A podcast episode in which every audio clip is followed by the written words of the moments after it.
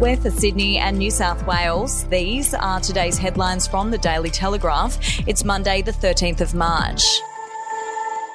Children will get their own savings accounts to help them buy a house and afford an education when they turn 18 under Premier Dominic Perrottet's headline election policy that's designed to convince parents to give the Liberal Party a historic fourth term of government. Each child under the age of 10 will have the option of a Treasury managed savings fund with a 7% interest rate where a re-elected coalition would deposit $400 initially and match parent contributions of up to $400 every year after that until the child turns 18.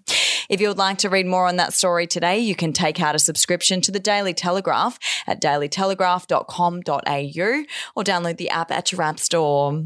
A snapshot of female drivers' underwear inadvertently taken by a mobile phone detection camera has sparked a government review into privacy concerns.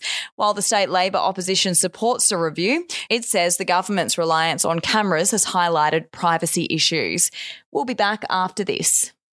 Australian history is full of colourful but forgotten characters, from alleyway gangsters to Cold War spies and eccentric entrepreneurs. There are hundreds of incredible stories of adventurous Aussies that never make it into our history books. Each week, I talk to some of the country's greatest history authors, sleuths, and yarn spinners to uncover the untold stories of some of our most interesting and offbeat ancestors. The show in black and white can be found wherever you get your podcasts.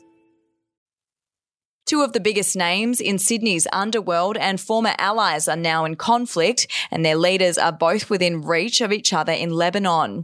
The surnames Alameddine and Hawcha have been staples of Sydney's crime landscape for decades, with the former's alleged leader Rafat Alameddine believed to have spent time as a youngster learning his trade from Bilal Hawcha.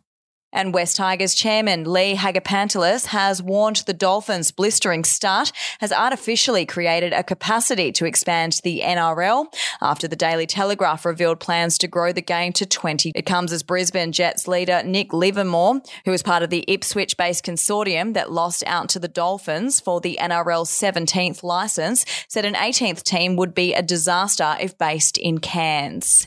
Those are your headlines from the Daily Telegraph. For updates and breaking news throughout the day, take out a subscription at dailytelegraph.com.au. We'll have another update for you tomorrow.